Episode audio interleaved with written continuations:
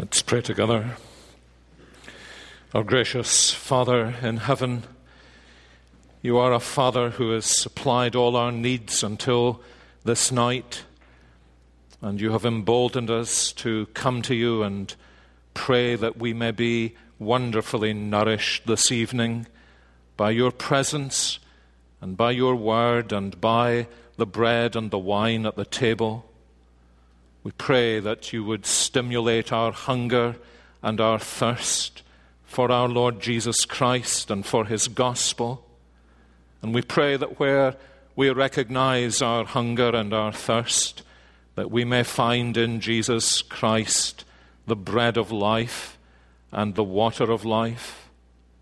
And we ask that as you come to us and meet with us, as your Spirit moves throughout this room, and up and down the pews, that He will minister to us in ways that are profoundly personal, that He will bring to our memory and into our conscience those very aspects of our lives in which we so greatly need the grace of your gospel.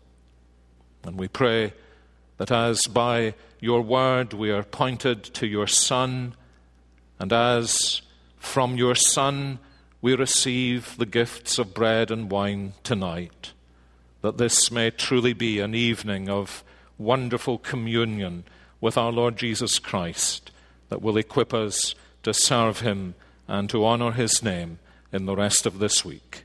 So meet with us now, we pray, in and through your word and by your Spirit, for Jesus our Saviour's sake. Amen. Well, this evening we turn again to Romans chapter 10, and we're reading there in our series in Romans. These evenings we've come to verse 5 to 13 of Romans chapter 10, and you'll find this passage in the Pew Bible. There is one in the pew rack in front of you on page 946, and it will be helpful if you follow along there in the Word of God. Paul, in these chapters, has been expressing his deep concern for his kinsmen according to the flesh, as he calls them in chapter 9 and verse 3. If it were possible, Paul would have wished himself accursed in order that they might be blessed. And he has told us at the beginning of chapter 10 why this is so, because his heart's desire and prayer is that they might be saved, which they evidently are not yet. And so, verse 4, he affirms that Christ is the end of the law for righteousness to everyone who believes. For Moses writes about the righteousness that is based on the law that the person who does the commandment shall live by them. But the righteousness based on faith says, do not say in your heart, Who will ascend into heaven, that is, to bring Christ down, or who will descend into the abyss, that is, to bring Christ up from the dead. But what does it say? The word is near you, in your mouth and in your heart. That is the word of faith that we proclaim. Because if you confess with your mouth that Jesus is Lord, and believe in your heart that God raised him from the dead, you will be saved. For with the heart one believes and is justified, and with the mouth one confesses and is saved. For the scripture says, Everyone who believes in him will not be put to shame, for there is no distinction between Jew and Greek. The same Lord is Lord of all bestowing his riches on all who call on him. For everyone who calls on the name of the Lord will be saved. We have been following the heartbroken Apostle Paul now for almost two months of this year in Romans chapters 9 and 10. And I think all of us would recognize that these chapters are by no means easy going. But of course, it takes a great deal to break our hearts. And the apostle is speaking here, as we've seen on a number of occasions, out of a crying heart. He is a great theologian. And he has demonstrated that to us in the opening chapters. But if there is anything in which he is greater, it is as a man of prayer and an evangelist. And he actually gives us an amazing illustration that understanding the gospel and having a passion for the gospel are not enemies of one another, but in its greatest exponent, they are the closest of friends, provided its exponent has a broken heart. And I suppose most of us would also recognize that that is one of the greatest lacks of the contemporary church. And I don't mean the contemporary liberal church that has abandoned the gospel, but the contemporary evangelical church. It has become a rare thing to witness tears and prayers for the lost. Indeed, even tears and prayers for the lost we know, never mind the lost we do not know. And so, when the Apostle Paul speaks out of that deep pain of heart, we surely do well even if He brings us into deep places, we do well to follow Him so long as we are praying, Break my heart too. And there is really no other way to understand these chapters. It's a very interesting thing personally to me that when people come and they complain about Paul's rigorous teaching on God's sovereignty in Romans chapter 9, the simplest way is to puncture pride. Now, it's one thing to be struggling with the teaching, it's another thing to stand over the teaching and say, that's not right if God is sovereign like that. And the easiest thing to do to puncture that kind of pride is to ask this question When did you last weep from a broken heart for the salvation of another human being? And when you have been there, then you will begin to understand why this teaching on God's sovereignty is such a balm to your soul. And this is what Paul has been underlining, hasn't he? He has established in chapter 9 that although his kinsmen have not come to faith in Jesus Christ, the reason is not because God's word has failed. And then you remember he goes on to say the reason is that they have rejected the gospel. Now, it's very important for us to understand that's how the Apostle Paul thinks.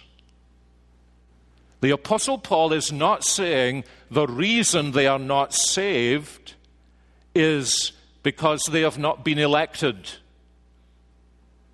The reason they are condemned is not because they have not been predestined. The reason they have been condemned and are not saved is because they have not come to believe in Jesus Christ. And undergirding everything that he's saying here is what he has said at the beginning of Romans chapter 1 when he's emphasized we have no place on which to stand before God and to claim anything in ourselves on which our salvation could be grounded. And therefore, we need to look to God's prevenient grace, God's electing mercy. Or there is no hope of any salvation for any individual because we are dead in our trespasses and sins.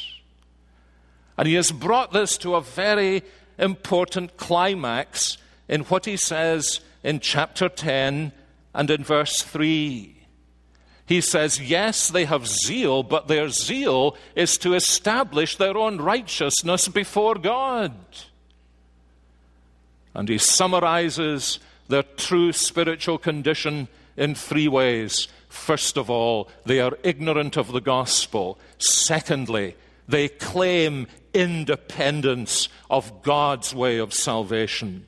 And thirdly, they manifest, and these three things always go together, they manifest a deep sense of insubordination before God. Ignorance of the gospel, independence of God's way of salvation, and insubordination before God. They will not have God's way, he says at the end of verse 3, and so they did not submit to God's righteousness. They insisted in doing it their way. But, says Paul, Christ is the end of the law for righteousness for all those who believe. And last Sunday evening, when we were thinking about that, because end can mean, on the one hand, finish or goal, on the other hand, and those two, uh, those two meanings are not always too far away from one another. I suggested that in this passage, while it's true that Jesus is the goal to which the law was pointing, in this passage, Paul is saying, when you come to faith in Jesus Christ, as I have done, that puts to an end any thought you have in your mind that the law might be the way of bringing you righteousness. And of course, in Philippians chapter 3, he goes over how this was true in his own experience, how there was a, a, time in his earlier life when, as far as the law was concerned, he considered himself absolutely blameless, as many people do. Not perfect, but absolutely blameless. Nobody could point their finger at him and say, less than average individual, he's a failure. But then you see, he said, I was seeking to establish my own righteousness. But now he says, in Jesus Christ, I want to be found in him through faith, not having a righteousness of my own, abandoning any possibility that I can stand before God in a righteousness of my own, to be found in Jesus Christ, not having a righteousness of my own that comes through the law, but the righteousness that comes by God's grace to me in Jesus Christ. And now, what he's doing in these verses that follow, at which we're looking this evening, is picking up this principle that Jesus Christ, as the way of salvation, ends attempting to keep the law as a way of salvation, and he begins to work this out in a, an intricate, yes, but actually very marvelous way. And I want you to notice two things very quickly. The first is this. This is really before I begin, I want you to notice these two things. First of all, I want you to notice how tight his reasoning is. Now, remember this because uh, some of us kind of go a bit rigid when we come to something in which we've got to reason very carefully. Remember that many of the people to whom he's writing were slaves. So this isn't being written to the postgraduate school in the University of Rome. This is being written to ordinary people because you don't need a graduate degree to think clearly. Don't let anybody ever deceive you about that. You do not need a graduate degree to think clearly. But look at the way Paul reasons. For, he says, you see, for, that's part of his argument. Moses writes this, And then do you notice in verse 10 he gets into it really tightly. He says, For with the heart one believes. And then verse 11, For the scripture says. Then verse 12, For there is no distinction. Verse 13, For everyone who calls in the name of the Lord. You can see that uh, it's a bit like these Russian dolls or Chinese dolls where, you know, you open up what he says and he says, Now I want you to see there's something inside that that grounds it. And you need to read these verses again and again on your own. And I hope you are studying Romans on your own. You'll never get Romans just by listening to me preach it, that's for sure. To follow through the power of his reasoning as he thinks the gospel through. But the other thing that is so fascinating to me is that as he does this, he just pours Bible into what he's saying. He pours Old Testament into what he's saying. Do you see how he does that? I wonder if any of you, when you were younger, did painting by numbers. You know, you got this thing, you were hopeless at painting as I was. And actually, to be honest, I was really hopeless at painting by numbers, but the theory was if all the bits were numbered and then all the colours were numbered, you could do a kind of Michelangelo by painting by numbers. And uh, what the Apostle Paul is doing here is painting by scriptures. I wonder if you've ever been to see some of those impressionist paintings in the Metropolitan Museum in New York. I used to despise those impressionists because I thought they just made postcards that people sent to me. But then you go into these galleries and your eyes are almost pulled out of their sockets at the colors that are being used and the way the paint is on the canvas. Absolutely awe inspiring. And Paul does something like that here with the scriptures as virtually for the last time in this letter, and therefore probably for the last time in this series of expositions, he makes clear to us that the way of salvation has always and ever been by faith and not by works. And although there's a lot of Bible and reasoning in this, I think the Apostle Paul is essentially doing two things. First of all, in verses 5 through 9, he's dramatizing the gospel in a drama for two voices. And there are two voices you'll notice speak the first in verse 5 and the second from verse 6 to 9. And then, having dramatized the gospel in this drama for two voices, he expounds the scriptures to show us the way of salvation. And the marvelous thing about this, and I think we'll, we'll come to see this more clearly. Actually, I have a friend who's been preaching through Romans backwards. Have I told you that? It's not a bad idea because by the time you get to later chapters in Romans, then you realize the extent to which he's, he's been giving you hints in earlier chapters of Romans, and he's about to deal with a situation that seems to involve Jewish Christian believers and Gentile Christian believers, and they're at loggerheads with one another. And of course, the people who are so critical of the Apostle Paul tend to be those Jewish background believers. And so he does an amazingly brilliant thing here. He says, Let me for the last time speak the gospel to you in its simplest terms. And he goes back to the Old Testament scriptures. You see? And he lets the Old Testament scriptures, the Jewish scriptures, speak the gospel to both Jew and Gentile.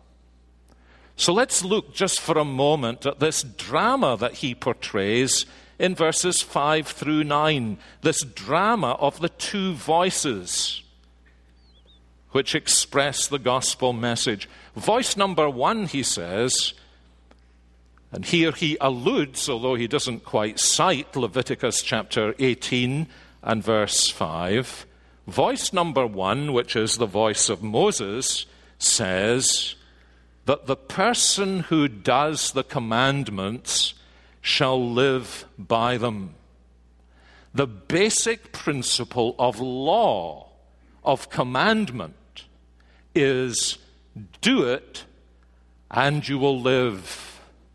That's not something Paul makes up, that's something he gets out of the Old Testament scriptures. And if you remember, that's the very thing that Jesus said to the rich young ruler who came to him and said, Now, what do I need to do to inherit eternal life?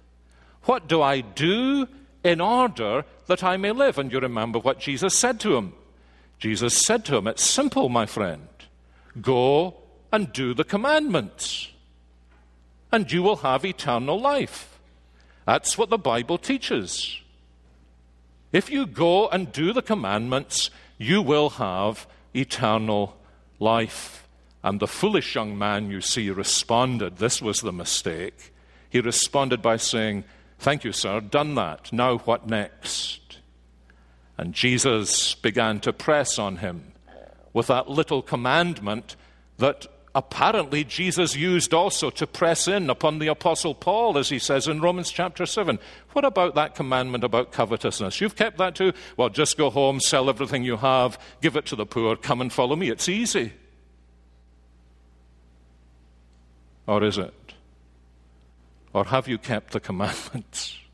And you see, it becomes clear to him as it became clear to Paul. Here I am, I've kept all the commandments. And Jesus drops one of the commandments right down into the conscience, and he realizes he hasn't kept that commandment, and therefore he has broken all of the commandments because he has coveted what other people have, and he has possessed for himself what he should have shared with others.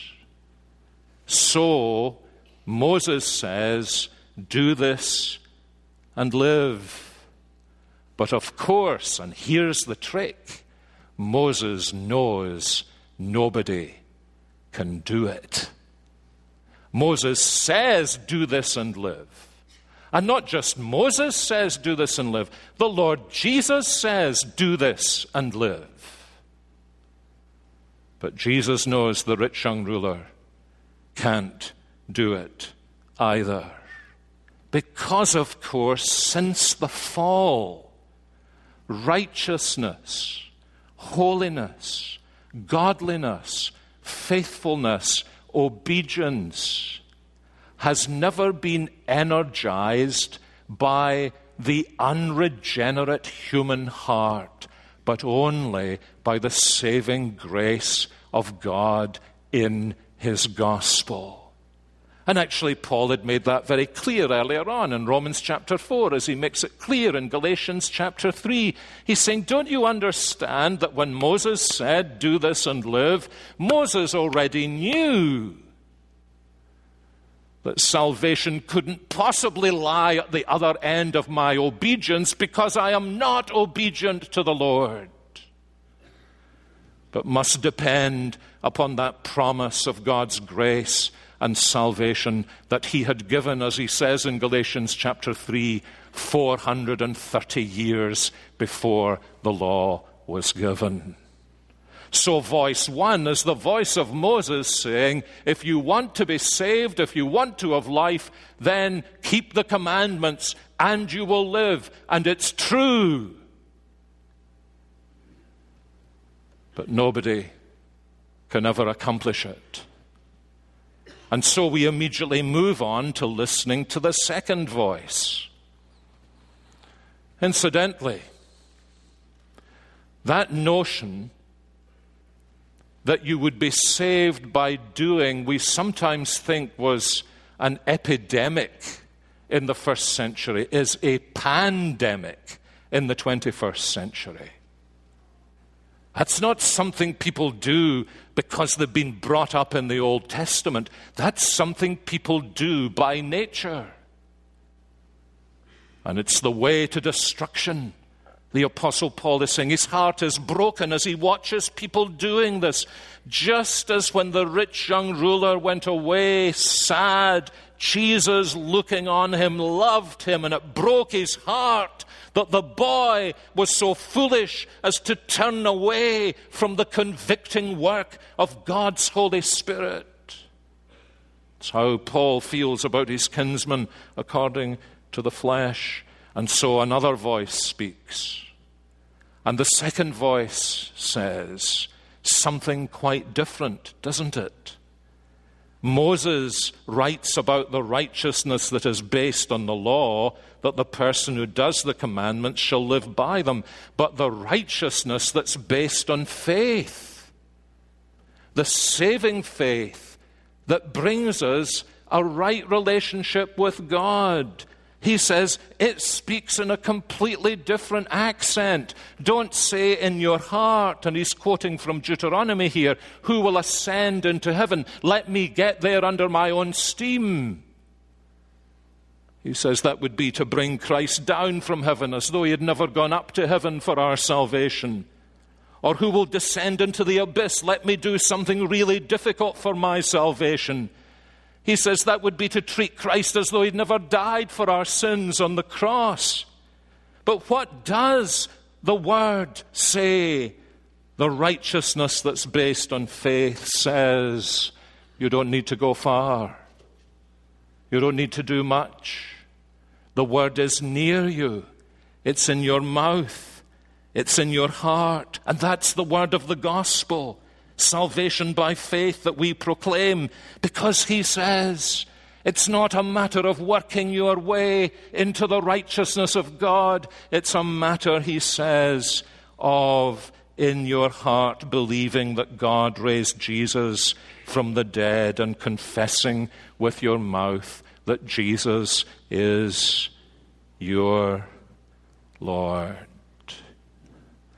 Now, here's the genius in this in verse 5, he says, Moses speaks this way about the righteousness that's based on the law. And he doesn't mention Moses' name, does he, in verse 6? But he quotes Moses. See, it's, it's, it's, I can't tell you how clever this is. It doesn't seem so clever to us because we don't know Deuteronomy chapter 30 very well. But you see, if you'd been hearing this for the first time and you'd been a, you'd been a person who was very uncomfortable with what the Apostle Paul was saying, this is a judo throw he's got on you. Because you're saying, well, I'm with Moses. Moses who says, obey and you will live. I'm with Moses.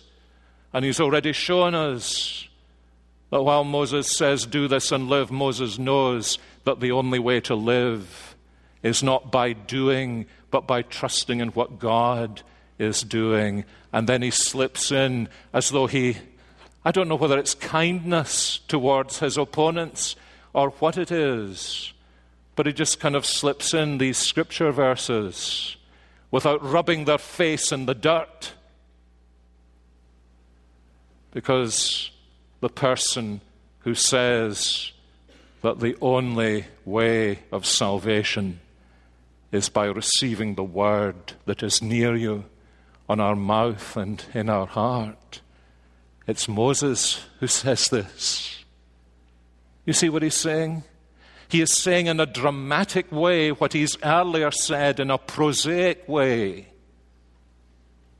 We are not saved by keeping the law, but by faith in Jesus Christ. And the law itself testifies to us that that's the only way in which we can be saved. It's as though he's saying to them, You're not listening to what Moses actually said. You don't need to work your way up to heaven. You don't need to work down into the abyss. It's near you.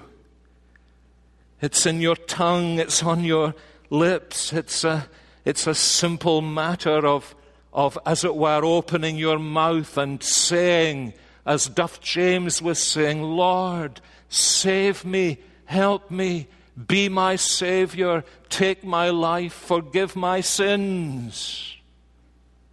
And you're exhausting yourself trying to climb the mountain to heaven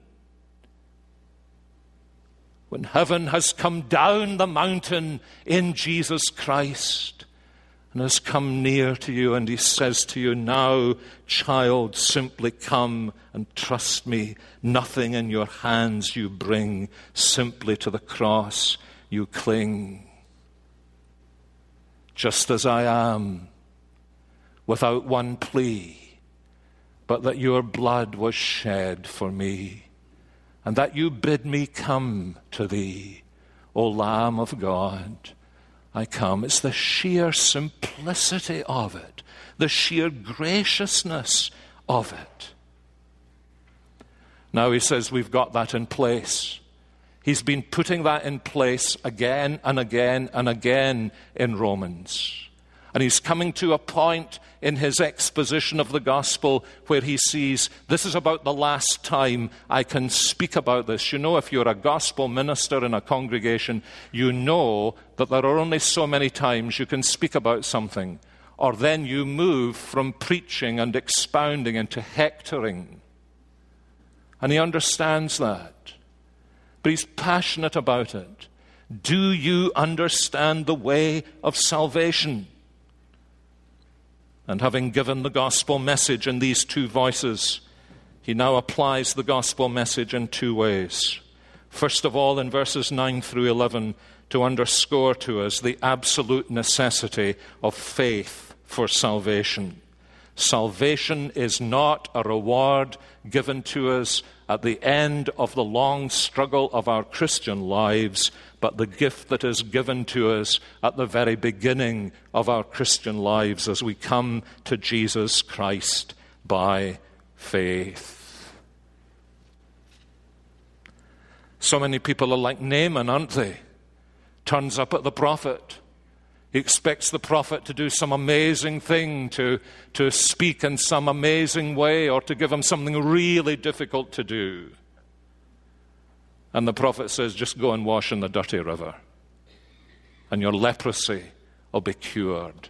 And Naaman is furious. I remember an older minister telling me when I was a student he had arranged to meet a woman who was under great conviction of sin. And as they met, he said to her, she was a very intelligent, highly educated woman. He said to her, Have you ever asked the Lord Jesus for forgiveness? And she became furious. And as women in the United Kingdom do, she picked up her purse and stomped out of the room. How dare you! How dare you speak to me about the need for forgiveness? It's an interesting thing, isn't it? We sometimes think that what brings conviction of sin is banging people on the heads by telling them they're wrong, wrong, wrong, wrong, wrong. But you know what will bring deep conviction of sin is saying to somebody, you know, the Lord Jesus will forgive you. How dare he? How dare he think I need forgiveness from him? But you see, there is no other way. You can wash in all the rivers you please, but unless you are washed in the saving sacrificial blood of the Lord Jesus Christ, you can never be clean. And I'm afraid to say that this great error is the error many good church people believe as they struggle their way through all they do in the church and for the church and outside of the church and underneath the church and around the church and with the people of the church in the hopes at the end they'll carry enough to the judgment seat of Christ for him to say, hmm, pass mark. Those of you who know anything about the theology that was exploded at the time of the Reformation, but pervades still in many Roman Catholic churches, the teaching is this that you get grace in baptism and as you work with that grace, eventually, yes, helped by various sacraments, as you work with that grace, eventually, you experience a love for God that is without imperfection and a faith that is suffused with that love, and therefore God may justify you because you are now justifiable. That's why so many Roman Catholics, and incidentally many others, there are many sects where you want to argue with their view about this or that. The thing to ask them is Do you enjoy assurance of salvation? Because the theology can't give them assurance of salvation. It can't. Yes, there may be people in those communities who have assurance of salvation, but they don't have it because of the teaching of their church. And it doesn't matter whether you're a sect or a Protestant or a Roman Catholic, we're awash with this kind of thing, aren't we? That perhaps at the end, God will justify me because I'm justifiable. But God never justifies anybody who is justifiable. God only justifies sinners. The only people he justifies are sinners. That's why he gave his son to die on the cross. Because, my, how do you think he would do that if there were some other way he could bring salvation to you? Do you? Am I so arrogant in my own self importance that I would think God would send his beloved Son to die in shame and humiliation on the cross for me if he knew there was an easier way to save me? That's why Paul is so passionate because he knows so many people who are stuck in this I will work my way to heaven. And he's saying the only key that opens the door of heaven is faith in the Lord Jesus Christ. That, of course, is why the gospel is for everybody. You see?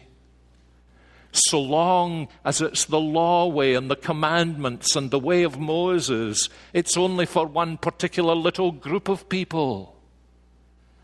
But Paul points them back to the Old Testament scriptures and he says, Anyone who calls on the name of the Lord will be saved, whether they are Jew or Gentile. The offer of the gospel is for all. It's not based on what I've done. It's not based on what I've accomplished. Nothing I have done, nothing I have accomplished can in any way qualify me for the gospel. Nothing.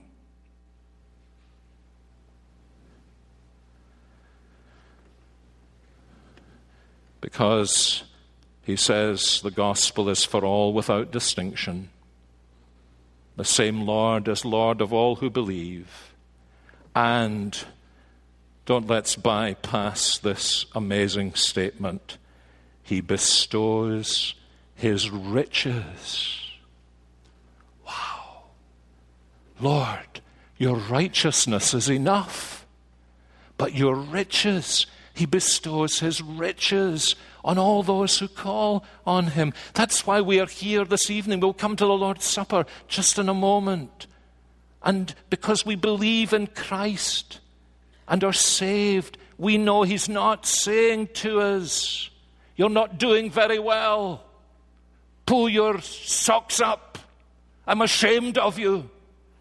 What kind of Christian do you think you are? Oh, yes, I feel that about myself.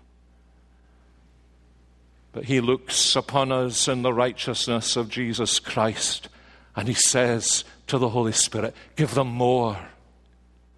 Give them more. Give them more. Pour my riches into them.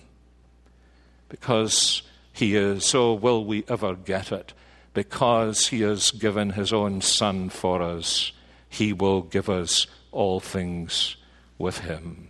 Well, I say we'll not return to this, I don't think, as we get through our 18 months on Romans. I hope the way of salvation is crystal clear to you. And I emphasize this because I, I don't assume it is. And it's not lack of intelligence. I was a relatively intelligent little boy. That may be difficult to believe, but I, was a, I had a high IQ. I actually got a prize for handwriting, amazingly. But when I was a seven or eight year old boy, I thought this was a very unjust world. I was in danger of living in Britain and becoming a Republican for this reason. Here was my reasoning. Now, I was a little boy at the time, so bear with me. I would say to myself, it is not fair that the Queen is the Queen. Now, my problem was not incipient socialism, that she was rich and I was poor. My problem was this, and I articulated it very clearly as a little boy. My problem was this it's not a fair world because she has a better chance of getting to heaven than I have because she is surrounded by all these people who prevent her from sinning.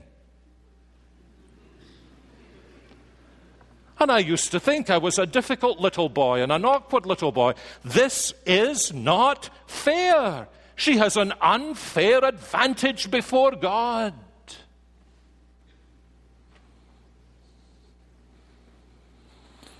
Now, what was my mistake? Was it being anti royalist? No, it was I didn't understand the gospel. That even the queen can't climb her way into acceptance before God, surrounded by men in grey suits and by military warriors. The only way the Queen can get to heaven is by faith in Jesus Christ, and the only way little I can get to heaven is by exactly the same way.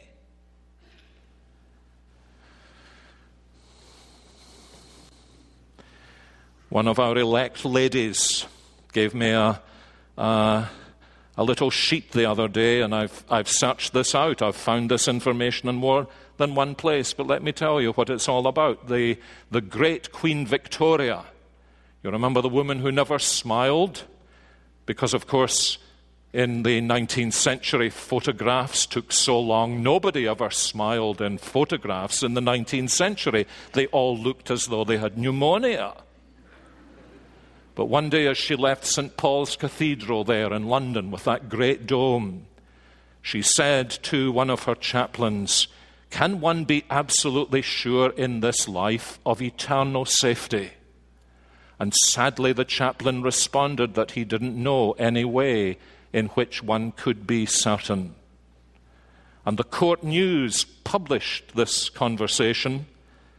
And a man by the name of John Townsend, who was a little nobody knows evangelist, saw the comments and he began to pray for Queen Victoria, and he thought about writing to her, and he wrote to her as follows To Her Gracious Majesty, our beloved Queen Victoria, from one of her most humble subjects.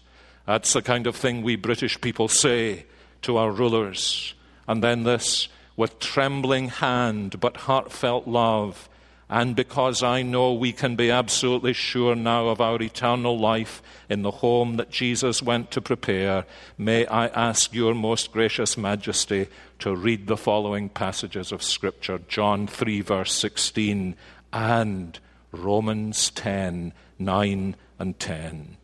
These passages, wrote John Townsend, prove that there is full assurance of salvation by faith in our Lord Jesus Christ for those who believe and accept his finished work. I sign myself your servant for Jesus' sake, John Townsend. And John Townsend and his friends prayed for Queen Victoria, and some weeks later he received a, a letter through the mail to John Townsend your letter of recent date I received, and in reply would state that I have carefully and prayerfully read the portions of Scripture referred to. I believe in the finished work of Christ for me and trust by God's grace to meet you in that home of which He said, I go to prepare a place for you. Signed. Victoria. That's the way of salvation for queens, princes, kings, presidents, if they will come. So listen not to that voice that we listen to by nature that says, Do it yourself. Listen to the voice that says, Child, I'm not asking you to do anything for the moment, but to open your mouth and I will fill it, to open your heart and I will flood it. We really couldn't have a better illustration of this point than what we are about to do. What do you need to do to receive communion with Jesus Christ tonight? You trying to do something really hard? Trying to make your own way? Find your own acceptance? It is as simple as putting out your hand and taking this piece of bread, putting it into your mouth. It is as simple as taking this little cup of wine and drinking it. The Word is near you, which is to say, Jesus is near you. He couldn't be nearer to you than He is. And all you need to do is to call on the name of the Lord. And you know what? For some of us, that's probably the easiest thing in the world. And for others of us, it's possible. It's the one thing we can't do. And that itself should cause us to call Jesus, have mercy on me. Heavenly Father, we pray that as we come to this table, as we take this bread and this wine, that in such simple and graphic ways point us to the Lord Jesus Christ, that your word will be very near to us in our mouths and in our hearts, and that without reservation, and, O oh Lord, may it please you, without a single exception in this room we may call on the name of the Lord and so be saved. We ask this for Jesus' sake. Amen.